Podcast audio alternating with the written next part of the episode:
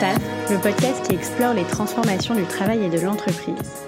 Je suis Jeanne Deplu et chaque mois, j'interroge un professionnel des RH, un entrepreneur ou un expert qui s'intéresse ou expérimente de nouvelles façons de travailler.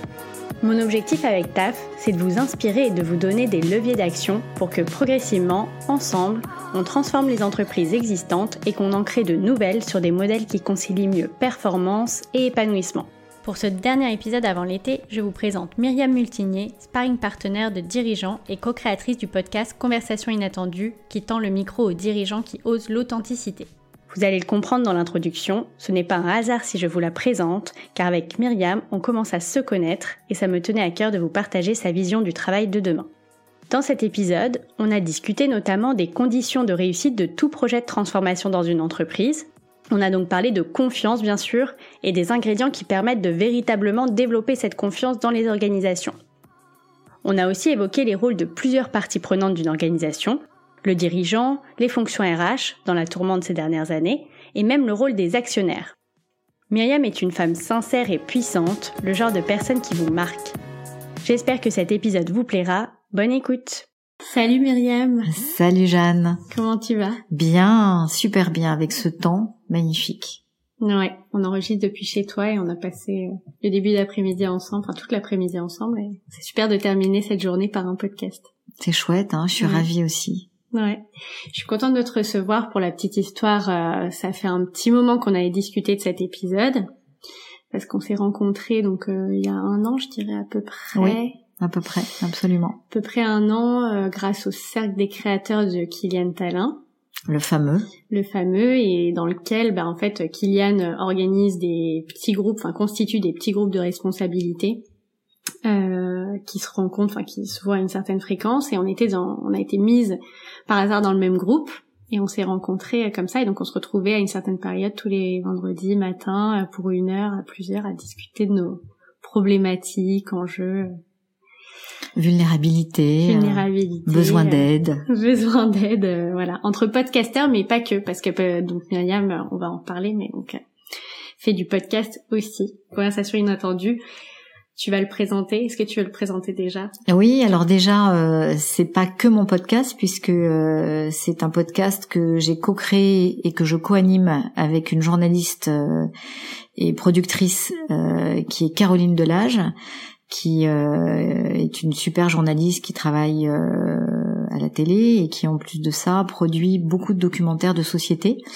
Et on avait une sensibilité euh, assez forte et commune avec l'envie qui était de donner la parole à ces dirigeants qu'on entend peu pour pouvoir écouter leur musique intérieure et comprendre qui il y a, qui se cache derrière ces dirigeants et ces dirigeantes qui sont aujourd'hui quand même euh, dans des situations complexes, c'est-à-dire de devoir piloter des entreprises avec pour euh, moteur, si je puis dire, ou en tout cas seul carburant, l'inconnu. Voilà. Mhm. Et donc, euh, on a eu cette idée avec Caroline de lancer une première saison l'année dernière à la sortie du premier confinement, en donnant la parole à ces dirigeants qui osent l'authenticité. Donc voilà le principe de conversation inattendue. Merci. Et donc c'est vrai que du coup, comme tu m'expliquais, tu toi tu ne répètes jamais les épisodes à l'avance et donc c'est ce qu'on a décidé de faire là parce que c'est vrai que bah en plus pour moi t'incarnes tellement ce côté-là d'authenticité, de discussion profonde, etc. que je me voyais pas du tout en fait euh, le préparer et j'aurais trouvé ça dommage qu'on répète euh, quelques sujets avant. Euh, du coup, je vais commencer quand même par te demander de te présenter. Mm-hmm. Alors, je, vais d'abord déjà donner mon âge parce que je trouve que c'est important euh, de donner un peu cette perspective. J'ai 59 ans. Euh, j'ai été pendant plus de 30 ans euh, cadre dirigeante dans des entreprises de secteurs très différents, de la grande conso en passant par les médias et en finissant aussi par un média politique, une chaîne de télévision à caractère politique, avec pour métier la communication aussi bien interne qu'externe, et d'ailleurs avec une vraie sensibilité autour de la communication interne.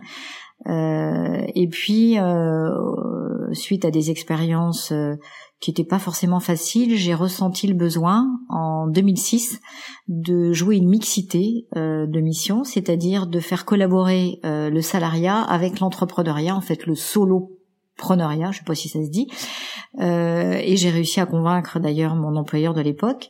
Et donc euh, j'étais trois à trois cinquièmes dans une entreprise et à deux cinquièmes je développais ma société de conseil avec l'idée déjà à l'époque de conseiller de l'extérieur des dirigeants mais conseiller plutôt sur leur communication et leur posture. Euh, et puis bon an mal an, avec euh, à la fois le temps et mon envie de creuser cette notion d'authenticité de la gouvernance, euh, j'ai ressenti le besoin de prendre euh, cette mission de sparring partner. Je vais expliquer de quoi il s'agit à bras le corps et j'ai décidé en 2018 de quitter le salariat pour me lancer pleinement dans cette activité euh, qui consiste en fait à accompagner les dirigeants, les entrepreneurs et les managers à écouter leur musique intérieure pour travailler leur posture en alignement avec qui ils ou elles sont. Donc voilà en gros euh, euh, mon métier. Alors sparring partner, c'est quoi? Sparring partner, ça vient du monde de la boxe, curieusement. Euh, je me suis pas auto autoproclamé sparring partner. C'est un dirigeant euh, qui était un grand dirigeant de l'audiovisuel public, qui alors qu'un jour que je le challengeais sur un dossier dans une posture d'égal à égal, m'a dit mais vous n'êtes pas une coach, vous êtes une vraie sparring partner. Et évidemment, j'ai fait celle qui savait de quoi il parlait alors que j'ignorais totalement. Et c'est là que j'ai un peu creusé et que j'ai compris euh, ce que ça voulait dire. Donc oui, une partenaire d'entraînement qui monte sur le ring euh, dans une posture d'égal à égal avec un dirigeant et qui permet au dirigeant, à travers son questionnement, le fait de le challenger, le fait de lui faire faire des pas de côté, le fait de lui proposer des angles de vue euh, qu'il n'a pas forcément, de le challenger comme si j'étais un adversaire, mais avec beaucoup de bienveillance, ce qui lui permet de pouvoir explorer à la fois des champs nouveaux, champs nouveaux et en même temps de beaucoup travailler à travers cette démarche euh, à la fois la cohérence avec ses valeurs, euh, avec ses envies, ses besoins, pour que du coup cette gouvernance ne soit plus euh, celle d'un pilotage automatique, mais bien d'une gouvernance qui se fait en cohérence totale avec les valeurs de ses dirigeants ce rôle de sparring partner, il me fait penser, euh, enfin, il est intéressant, je trouve, euh, et quand tu décris les choses, en fait, ça me fait penser aussi à pourquoi euh, j'ai voulu t'interroger sur le podcast et pourquoi je voulais, alors que à la priori t'es pas ma cible d'invité de base, et qu'en plus, si tu veux, dans mon écosystème, enfin, il y en a beaucoup, c'est sur LinkedIn, bah, tu, toi qui es aussi sur LinkedIn beaucoup, bah, on voit beaucoup de coachs, de d'accompagnateurs de dirigeants, enfin de partenaires, etc. On en voit beaucoup, et j'ai jamais eu l'idée, je me suis jamais dit que ça serait intéressant d'interroger, d'en interroger un sur le podcast avant de te rencontrer. Et c'est aussi que la qualité de ton écoute et des échanges qu'on a eus en one-to-one ou même quand on était en groupe en fait et, la façon dont tu pouvais rebondir, tu parles de ça, tu vas rebondir comme sur un ring de boxe, etc. Euh, aux choses que pouvaient dire et aux problématiques que pouvaient amener les gens était vraiment à chaque fois euh, scotchante. Et euh, ça m'a convaincu directement, donc euh, je trouvais ça bah, super de t'interroger et ça me, ça me ramène bah, à ce sujet-là euh, que tu traites du coup avec les dirigeants, qui est la qualité des relations dans l'entreprise et l'importance que ça a et que ça va avoir dans la transformation du travail et des organisations aujourd'hui. Est-ce que euh, ça te parle? Qu'est-ce que tu as envie de me dire là-dessus? Ah bah non seulement ça me parle, mais euh, moi j'ai un, en fait une conviction, c'est que pour que la qualité de la relation puisse irriguer l'entreprise, elle doit d'abord être incarnée par son dirigeant c'est lui qui donne l'impulsion. Son dirigeant pouvant bien évidemment être une dirigeante. Hein. Euh, et, donc cette qualité de la relation euh, induit d'abord la capacité du dirigeant ou de la dirigeante à avoir une vraie qualité de relation avec lui ou avec elle. C'est-à-dire qu'on commence d'abord par soi. On ne peut donner aux autres que ce que l'on est déjà capable de se donner à soi. Euh, et donc ça, pour moi, c'est mon point de départ. Donc je, je, je c'est pour ça que les dirigeants m'intéressent particulièrement, parce que je pars du principe que si on travaille cette impulsion euh, et cette écoute de soi, alors on autorise ses collaborateurs à faire de même avec eux. Et du coup, ça donne une entreprise dans laquelle il y a une euh, qualité de la relation qui passe par de l'écoute, qui passe par une fluidité dans les relations, qui passe par une sincérité et qui permet du coup de pouvoir explorer énormément de sujets. Et quand j'explore énormément de sujets, je donne beaucoup de possibilités et de champs à la créativité et à l'innovation. Du coup, tu parlais, oui, de l'importance de travailler sa propre confiance quand on est dirigeant pour pouvoir bah, la faire rayonner et faire confiance à l'autre. Et la confiance, c'est quand même euh, la condition sine qua non à toute transformation, tout, tout ce qu'on, tout ce vers quoi on veut aller dans la transformation des organisations, c'est-à-dire la responsabilisation, l'autonomie des collaborateurs, notamment euh, donner plus de liberté dans le travail et euh, cadrer mieux les choses. Et cette confiance-là, du coup, elle est indispensable euh, à développer, mais c'est très dur. C'est un vrai sujet parce qu'en fait, dans des organisations qui sont déjà euh, en place et qui ne qui sont sur un modèle qui est très hiérarchisé, euh, très en silo, très contrôlé avec du micromanagement depuis des années et tout, on n'arrive pas euh, bah, à changer et à, et à développer cette relation de confiance qui permet toutes les transformations en mmh. fait. Mmh. Est-ce que toi tu as des idées euh, donc il y a euh, cette travailler sa propre confiance en soi quand on est dirigeant, quand on est manager, euh, alors déjà, comment on peut travailler sa propre confiance en soi et est-ce qu'il y a d'autres d'autres vecteurs du développement de la confiance entre les gens dans l'entreprise? Alors déjà, je pense qu'il y a une chose qui est essentielle, c'est effectivement de redire, comme tu le dis, à quel point la confiance est la condition sine qua non de toute transformation. Si la confiance n'est pas là, euh, aucune transformation n'est possible.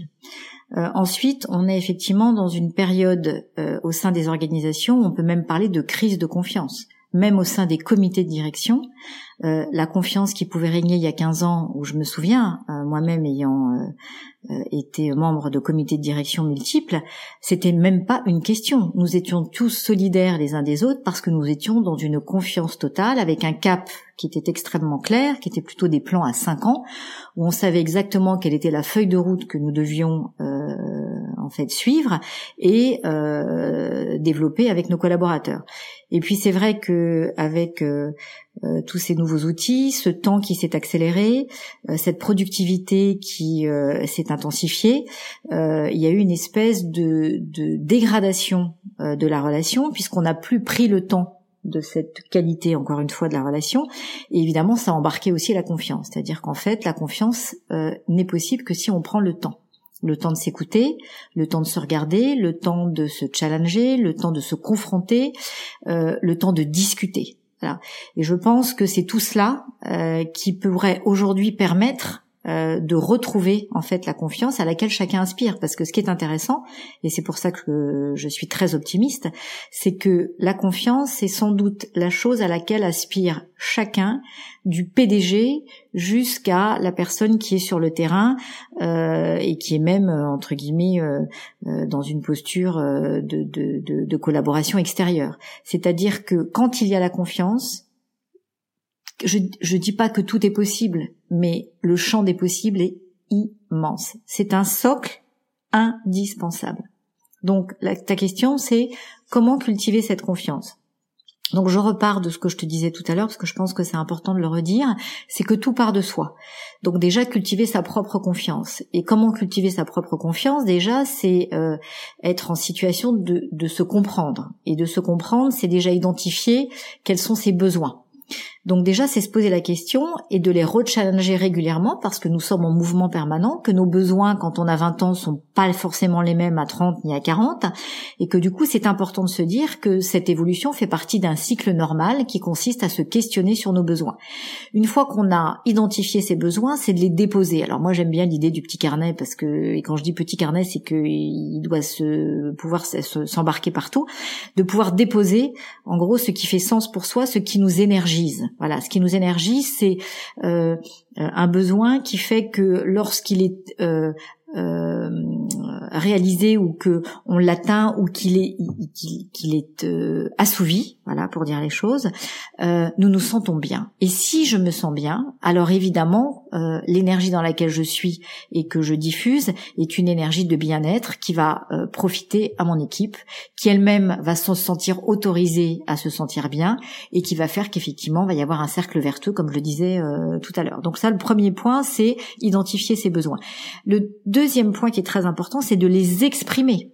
Combien de fois on se retrouve dans des situations dans l'entreprise où on sait exactement ce qui nous ferait plaisir, ce dont on aurait besoin. Je prends un exemple très concret, qui serait peut-être de demander une journée supplémentaire en télétravail. Ah non, mais en fait, je sais que ça va pas être possible. C'est-à-dire qu'en fait, on imagine avant même d'avoir posé la question, d'avoir déposé son besoin, une réponse qui est forcément négative. Donc on se met dans la situation de ne pas pouvoir atteindre ses propres besoins puisqu'on ne les a pas déposés. Donc quel risque prenons-nous euh, de pouvoir déposer nos besoins, si ce n'est éventuellement d'entendre un oui, donc merci le risque, éventuellement un non, mais un non égale un oui. En fait, un non, euh, ça peut être aussi euh, un, moyen de discuter du pourquoi du non et de pouvoir comprendre ce qui est en train de se jouer, peut-être qui peut être amélioré. Donc, exprimer ses besoins, c'est absolument essentiel euh, et ça veut dire qu'on est en capacité de dépasser ses peurs, les peurs de déposer. Voilà. et ça, je pense que c'est un gros enjeu des managers qui doivent libérer ce champ pour que les collaborateurs se sentent autorisés à déposer leurs besoins et de la même façon que les managers expriment leurs besoins. Voilà. Donc prenons le temps, reprenons le temps de se parler, de se poser et d'exprimer nos besoins avec l'acceptation que derrière l'expression de ces besoins, on peut avoir un oui ou un non. Et derrière le non, qu'on se sente autorisé à demander pourquoi non. Alors, je, je, je, pense à nouveau que dans l'entreprise, hein, euh, tout cela est possible si le dirigeant incarne euh, cette posture. Je ne veux pas dire que c'est voué à l'échec si le dirigeant ne l'incarne pas, mais ce sera beaucoup plus compliqué pour les collaborateurs de euh, se lancer dans cette posture-là.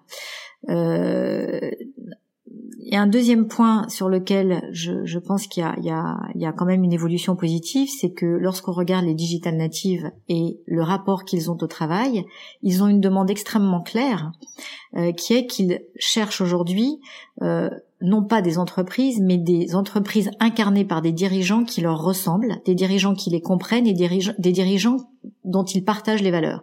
Donc ça suppose que le dirigeant se mette aussi à nu dans cette authenticité. Euh, dans Conversation inattendue, euh, on a eu plusieurs dirigeants qui, euh, forts de cette crise sanitaire, ont expliqué à quel point elle avait modifié leur comportement et notamment mis en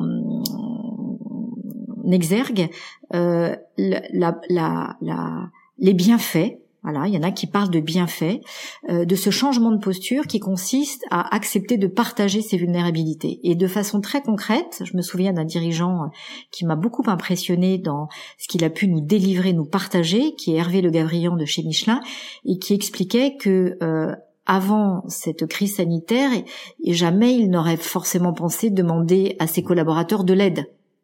Euh, et pendant cette crise, euh, il a beaucoup réfléchi, il a beaucoup re-questionné son rôle de manager à distance, hein, qui nécessitait effectivement de lâcher prise sur beaucoup de choses, et il s'est retrouvé lui-même surpris et même heureux de demander à ses collaborateurs euh, non seulement de l'aide, mais j'ai besoin de votre aide sur tel ou tel sujet parce que là je suis perdu ou je ne sais pas et j'ai besoin de votre regard et de vos solutions. Et ça a modifié totalement parce que c'était euh, incarné par ce dirigeant, euh, la façon dont sa propre équipe euh, a désormais travaillé au, sein de sa direction. Donc tout part du dirigeant. Alors ça peut paraître très schématique que je dis, hein, mais c'est une impulsion essentielle. C'est la garantie que ça va fonctionner derrière puisque l'autorisation vient de très très là-haut. Alors je dis le dirigeant, je vais même un cran au-dessus. je parle même des actionnaires. Voilà, les actionnaires ont un rôle clé dans ce lâcher prise qui consisterait à ce que l'authenticité, la sincérité, euh, qui embarque beaucoup de choses hein, euh, et qui nécessite effectivement du temps, euh, du temps à l'autre, de l'écoute, de l'expression des besoins. Si l'actionnaire autorise cela, alors là pour le coup c'est le Graal, parce que si l'actionnaire autorise cela et même incarne cela, le dirigeant évidemment le fera de façon beaucoup plus naturelle et puis la suite, tu peux l'imaginer. Donc quand tu parles de dirigeants, tu parles vraiment de hauts dirigeants, mais est-ce que ça peut euh, fonctionner aussi à l'échelle d'une équipe? Est-ce qu'on peut, euh, tu vois, par exemple, euh, si le manager d'une équipe estime que bah, dans son entreprise, le dirigeant n'est pas encore à cette étape-là d'authenticité, de sincérité, est-ce que si lui, il essaye d'impulser ça dans son équipe, ça peut marcher? Ou est-ce que ça va à un moment capoter parce que il y a un problème entre cette équipe-là, ce manager-là et euh, le plus haut et le discours qu'il y a en haut et l'image qu'il y a. Alors ta question, elle est excellente euh, et de façon très euh, pragmatique, euh, voire empirique, euh, je dirais que ça va profiter à l'équipe parce que elle est la première bénéficiaire de cette incarnation euh, du manager. En revanche, celui qui va douiller, c'est le manager, parce qu'il va être dans un espèce de conflit de loyauté, euh, ou même dans un espèce d'entre-deux, euh, entre effectivement un dirigeant au-dessus qui n'est pas du tout dans cette posture et avec lequel il va devoir composer autrement, c'est-à-dire peut-être même en un sincérité, et en revanche de pouvoir avec son équipe. Donc ça va être une, une, une, double posture qui va être extrêmement compliquée à vivre et qui va être source de beaucoup, de beaucoup de conflits et de stress internes. Voilà. Donc euh, je, je, je c'est pour ça que j'insiste hein, euh, sur le fait que et dans la posture de sparring partner, cette notion d'égal à égal est essentielle et elle suppose que le manager est en capacité d'aborder d'égal à égal euh, avec son dirigeant ce type de discussion. Mhm. Voilà. Et de toute façon, aujourd'hui, les dirigeants, ils nous ont compris, euh, pour une raison toute bête, qu'ils avaient intérêt à modifier leur posture parce que en 2025, 75% de la population active, c'est-à-dire leurs collaborateurs, sera constituée de digital natives. Cela même, celles-là même qui exigent ce type de posture ou en tout cas qui attendent de l'entreprise cette relation de sincérité et d'authenticité. Donc de toute façon, on va vers ça autant que le dirigeant le vive bien. D'autant que lorsqu'on incarne cette posture, c'est tellement bon, c'est tellement allégeant, c'est tellement fluide. Ça change la vie. Ça change la vie. Je voulais revenir sur un sujet avec toi aussi qui m'a intéressé euh, sur conversation inattendue. Je pense que et euh, le dirigeant de chez Michelin euh, ORH et euh, le dirigeant de Sony Claude Monnier en parlent c'est et ça et tu parlais tout à l'heure de différents besoins à des âges différents dans l'entreprise et ils parlent euh, eux de la la transmission comme une étape dans la vie professionnelle et qu'à un moment eux bah, en tant que dirigeants se sentent prêts et mûrs pour transmettre et ont envie en fait de jouer ce rôle de transmission auprès d'un de quelqu'un d'autre voire de rester avec lui pendant un certain moment etc et ça m'a fait penser euh, à il y a donc il y a cette il y a cette donnée là et de l'autre côté on a les digital natives des plus jeunes qui se lassent assez vite euh, d'une mission qui finalement reste dans une boîte euh, deux trois ans et partent parce que euh, les parcours professionnels sont construits d'une certaine manière que bah, ils sont selon moi ils manquent d'ouverture ils manquent de flexibilité aussi.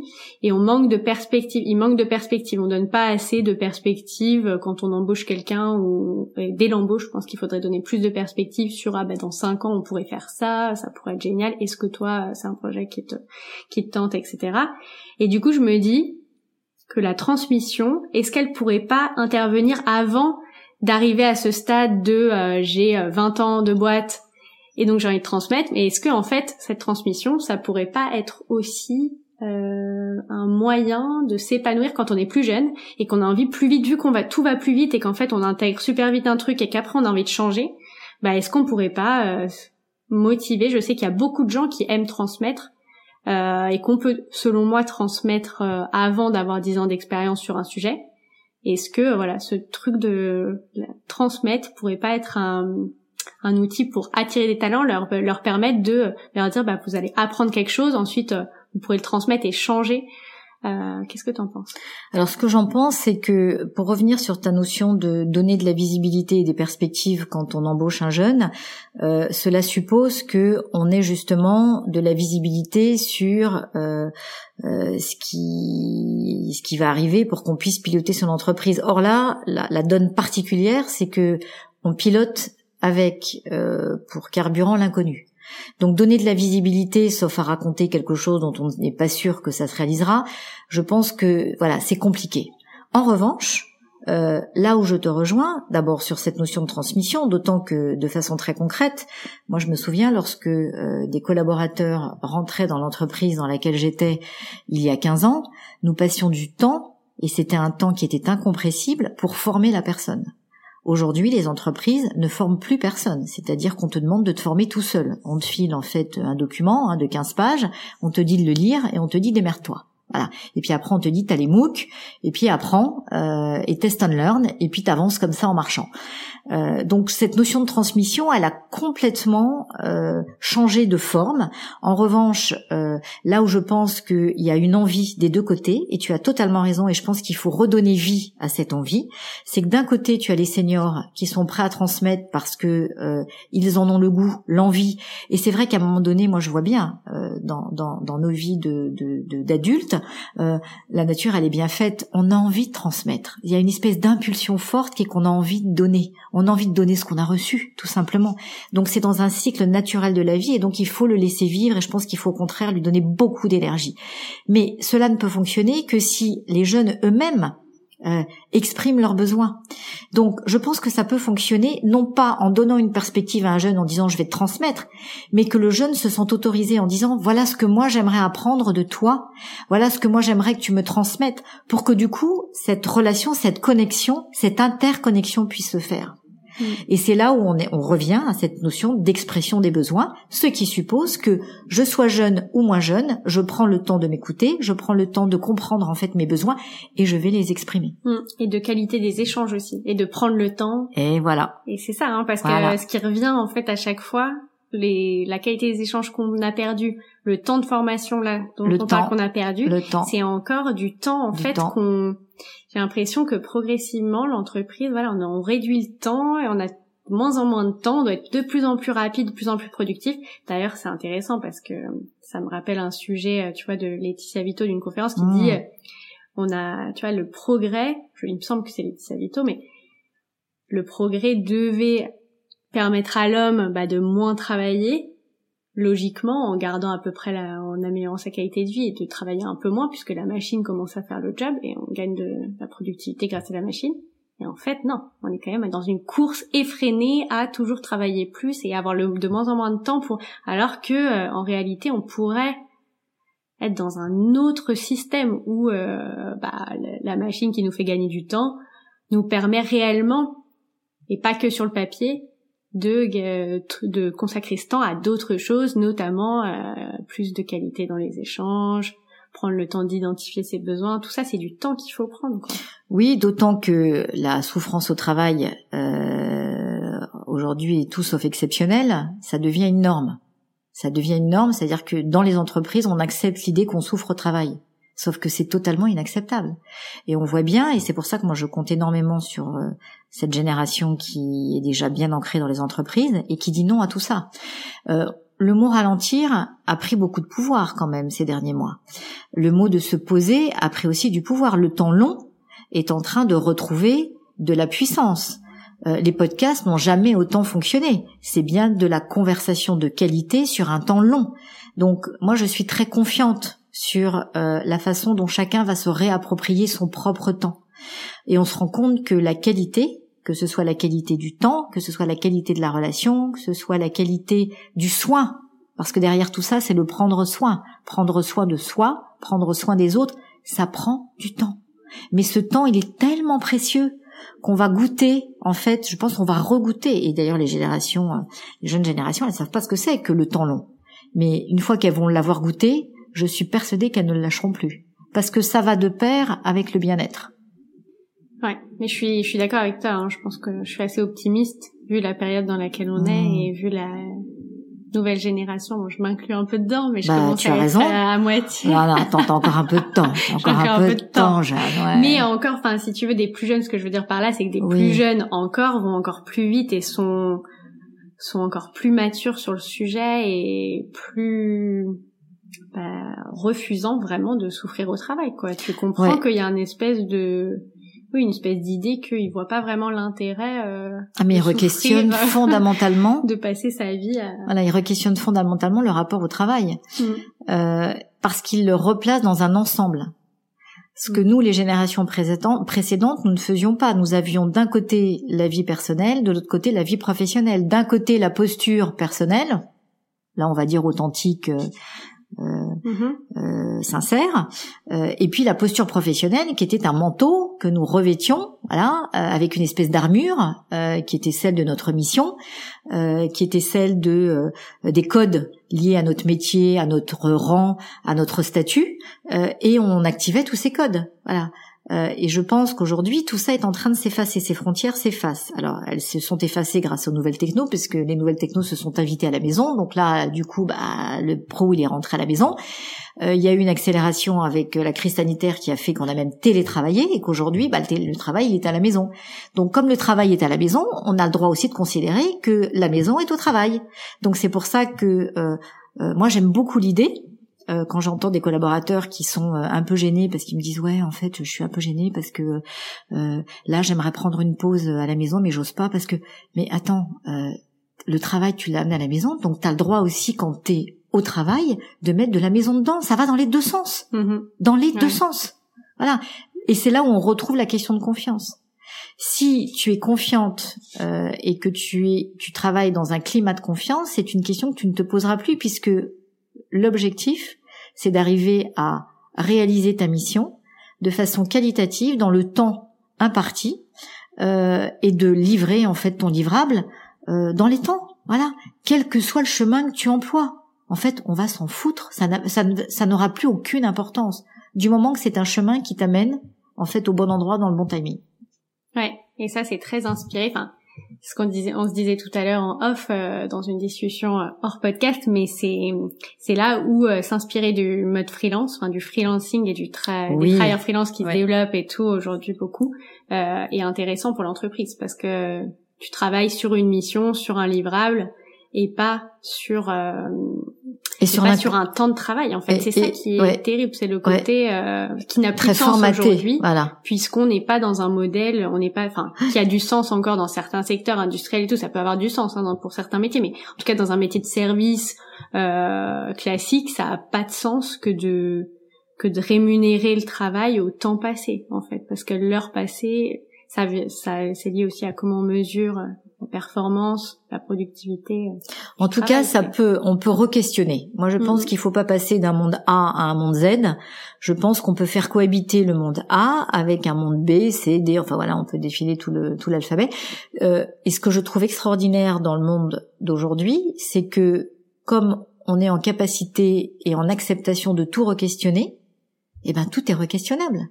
Donc que chacun s'empare de son propre questionnement et qu'il apporte, entre guillemets, sa contribution au monde. Le monde étant aussi bien le monde de l'entreprise que son monde personnel, que son propre questionnement. Voilà. Et je pense que c'est, c'est, ça la clé. C'est d'arriver en fait à faire ce travail vers soi, encore une fois, de le déposer, de l'exprimer et de le challenger. Euh, j'aurais aimé parler avec toi un petit peu de la fonction RH parce que c'est une fonction que tu connais bien qui t'intéresse aussi et qui est, bah, que t'as, t'as eu beaucoup de discussions avec des RH. Euh, et je me questionnais parce que Claude Monnier, si je me hmm. trompe pas, en tout cas, c'est il a une formation DRH de Sony, ouais. ouais DRH de Sony. Euh, il y a une formation en sciences humaines, oui, à la base, oui. Et euh, bon, il faut aller écouter cet épisode hein, pour toutes les personnes qui s'intéressent au RH parce que c'est vraiment très très intéressant et sa posture, alors de non dirigeant, mais mais sa posture de en tant que dirigeant quand même des ressources humaines est très intéressante et très humaine. Oui, il est pour le coup, il, est, DRH, mais il ne se il ne se voit pas dirigeant. Mhm. Alors qu'en fait, il est directeur des ressources humaines, donc il est bien dirigeant. Mais c'est intéressant la façon dont il re-questionne le rôle du dirigeant, dans lequel il ne se retrouve pas aujourd'hui. Ouais, et moi, ce qui m'a interpellée, c'est qu'aujourd'hui, les RH sont formés en sciences de gestion et pas en sciences euh, humaines. Et du coup, je me suis dit, est-ce que euh, dans les formations RH, il faut pas mettre plus de sciences humaines pour donner des produits un peu plus comme Claude Monnier et moins comme d'autres directions des ressources humaines qui fonctionnent encore de façon euh, archaïque, quoi. Alors moi déjà, ce que je constate, c'est que euh, c'est sans doute aujourd'hui euh, la fonction la plus challengée au quotidien, euh, qui est au cœur du réacteur de la transformation, tout en n'étant pas outillé pour le faire, et pour les raisons entre autres que tu indiques. Malheureusement, ce que moi je perçois, c'est que oui, ça va changer, oui, on va remettre de l'humain dans ce qui n'en est pas, puisque c'est plus de la gestion, mais pour une mauvaise raison. C'est parce que le burn-out euh, et, et, la souffrance au travail touchent en très très très très grande proportion ces métiers de ressources humaines. Il y a même une, ça m'avait beaucoup plu d'ailleurs. Je crois, je crois que c'est c'est Claude Monnier chez Sony où en fait il appelle pas euh, ça les ressources humaines, mais les richesses humaines. Pour te dire jusqu'où mm. euh, il incarne en fait mm-hmm. cette euh, humanité. Euh, et moi je suis convaincue que euh, non seulement les entreprises vont être acculées, mais c'est ça que je trouve triste, c'est qu'elles vont être acculées à remettre de l'humain dans ses fonctions, parce que ces fonctions sont en immense souffrance. Et si ces fonctions sont en, en, immense souffrance, elles ne sont plus en capacité de fonctionner. Et comme c'est au cœur du réacteur, voilà, par obligation. Mhm. Euh, donc bien évidemment que l'urgence aujourd'hui au sein des entreprises est de prendre soin des DRH mhm. et de DRH. Voilà. Et du coup de les reconnecter à cette humanité, euh, de les reconnecter euh, au prendre soin d'eux et d'elles-mêmes, pour que du coup euh, elles puissent, ils puissent euh, à leur tour faire ce travail euh, au profit de la transformation. Voilà. Mais c'est c'est dramatique. Hein. Je, ça c'est quelque chose qui qui, qui m'alerte énormément, énormément. Mm-hmm. Et je pense que les DRH qui souvent se voient un peu comme euh, euh, des comment des exécutants entre guillemets de leur direction doivent s'autoriser compte tenu de ces fonctions qui sont au cœur du réacteur, c'est pareil, à dans une posture d'égal à égal, à aller exprimer très clairement, voire très fermement. Euh, et c'est là où je pense que la notion de sparring partner peut les aider. C'est comment je le dis pour être entendu, euh, d'égal à égal auprès de leurs dirigeants pour pouvoir exprimer euh, à la fois leurs besoins, leurs attendus et les moyens, entre guillemets, humainement parlant, dont ils, elles, ont besoin pour pouvoir réussir humainement ces transformations, qui ne sont que de la transformation humaine. La techno, euh, ça n'est que de l'outil. L'enjeu, c'est la transformation humaine, c'est comment faire autrement avec les mêmes personnes. Et on sait bien que le changement est source d'angoisse. Donc si les personnes qui incarnent ce changement sont elles-mêmes en grande souffrance, euh, voilà, je fais pas de dessin. Hein. Bah, il y a un vrai sujet, oui, pour les fonctions RH de un énorme changer enjeu. de posture. Voilà. mais il faut qu'elle soit accompagnée aussi. En fait, je me pose toujours la question de d'où d'où ça part quoi. C'est un peu euh, la fait la poule. Est-ce que c'est les personnels RH, les fonctions RH qui doivent pour commencer à aller au devant de la scène et oser plus aller. Je pense que c'est les deux. C'est une prise de conscience des dirigeants qui doivent comprendre que on peut pas demander euh, aux personnes qui ont la responsabilité du prendre soin des collaborateurs de ne pas prendre soin d'elles. Donc ça déjà, c'est une prise de conscience du dirigeant, ça s'appelle du bon sens. Et dans le même sens, euh, les RH et les DRH doivent euh, être en capacité d'exprimer euh, ce hiatus, qui est de dire je ne peux pas continuer à prendre soin de, des collaborateurs si moi-même je ne prends pas soin de moi ou qu'on ne prend pas soin de moi. Voilà. Mhm. Et donc derrière, ça suppose qu'ils ont fait ou elles ont fait ce travail, encore une fois, de quels sont mes besoins pour que je prenne soin de moi ou qu'on prenne soin de moi. Donc c'est la question des besoins. Voilà. Et souvent, ça passe. Euh, enfin, moi, je suis très euh, partisane de ce temps d'écoute, euh, de ce temps de d'allègement pour pouvoir déposer ces paquets entre pairs. J'avais eu justement avec une, jeune coach euh, qui est formidable, euh, qui travaille beaucoup sur le corps, euh, l'idée d'une pause RH pour permettre justement de travailler en fait cette, cette, ce sas qui permet de pouvoir partager entre pairs à la fois la difficulté, les poids, pour pouvoir derrière libérer de l'espace et imaginer en co-construction ce que ces DRH, CRH peuvent aller solliciter auprès de leur direction pour pouvoir euh, à la fois entendre leurs besoins et avoir les moyens du prendre soin dont elles ont la charge. Voilà. Alors je dis elles ou ils ont la charge. On va, je vais bientôt passer aux questions de fin que j'ai l'habitude de poser aux invités du podcast. Euh, est-ce qu'il y avait un sujet, euh, un dernier sujet que tu avais envie d'aborder ensemble ou est-ce que ça te va comme ça? Non, je je pense qu'on a bien balayé euh, voilà, j'ai évidemment, si jamais j'avais un mot à, à repartager, c'est euh, c'est la beauté et la bonté de s'écouter. C'est absolument pas un acte égoïste, c'est un acte essentiel. Euh, ne serait-ce que pour être en capacité de le faire auprès des autres. Donc, euh, et ça, je pense que c'est quelque chose qui est en train d'être entendu, et, et c'est important de le mettre en action. Voilà, euh, s'écouter, écouter sa musique intérieure. Mhm. Merci. Alors j'ai trois petites questions pour finir. Mhm. La première, c'est de savoir s'il y avait une règle que tu pouvais changer dans l'entreprise, on va dire dans l'entreprise classique, comme on, la connaît, qu'est-ce que tu changerais? La règle. La règle, c'est de considérer que la vraie hiérarchie euh, ne peut fonctionner que si on est dans une posture d'égal à égal. C'est-à-dire de considérer qu'une voix, un homme, une femme égale une voix. Euh, je pense que ça, ça libérerait énormément de choses euh, et avec beaucoup de douceur. Voilà, c'est simplement un postulat qui serait partagé qui est de dire que oui, euh, je suis directeur, mais ma voix a autant de valeur que celle de mes collaborateurs, que chacun de mes collaborateurs. Et dans le même sens, que les collaborateurs comprennent que leur voix a autant de valeur que celle d'eux. Même si c'est le dirigeant qui a peut-être le dernier mot, parce qu'il faut bien qu'il y ait quelqu'un qui décide, mais la parole, euh, l'expression des besoins a autant de valeur d'un côté comme de l'autre. Ça changerait vraiment la donne.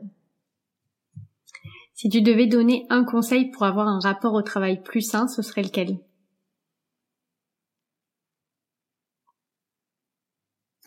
D'accepter que les limites que l'on se met ne viennent pas des autres mais de soi.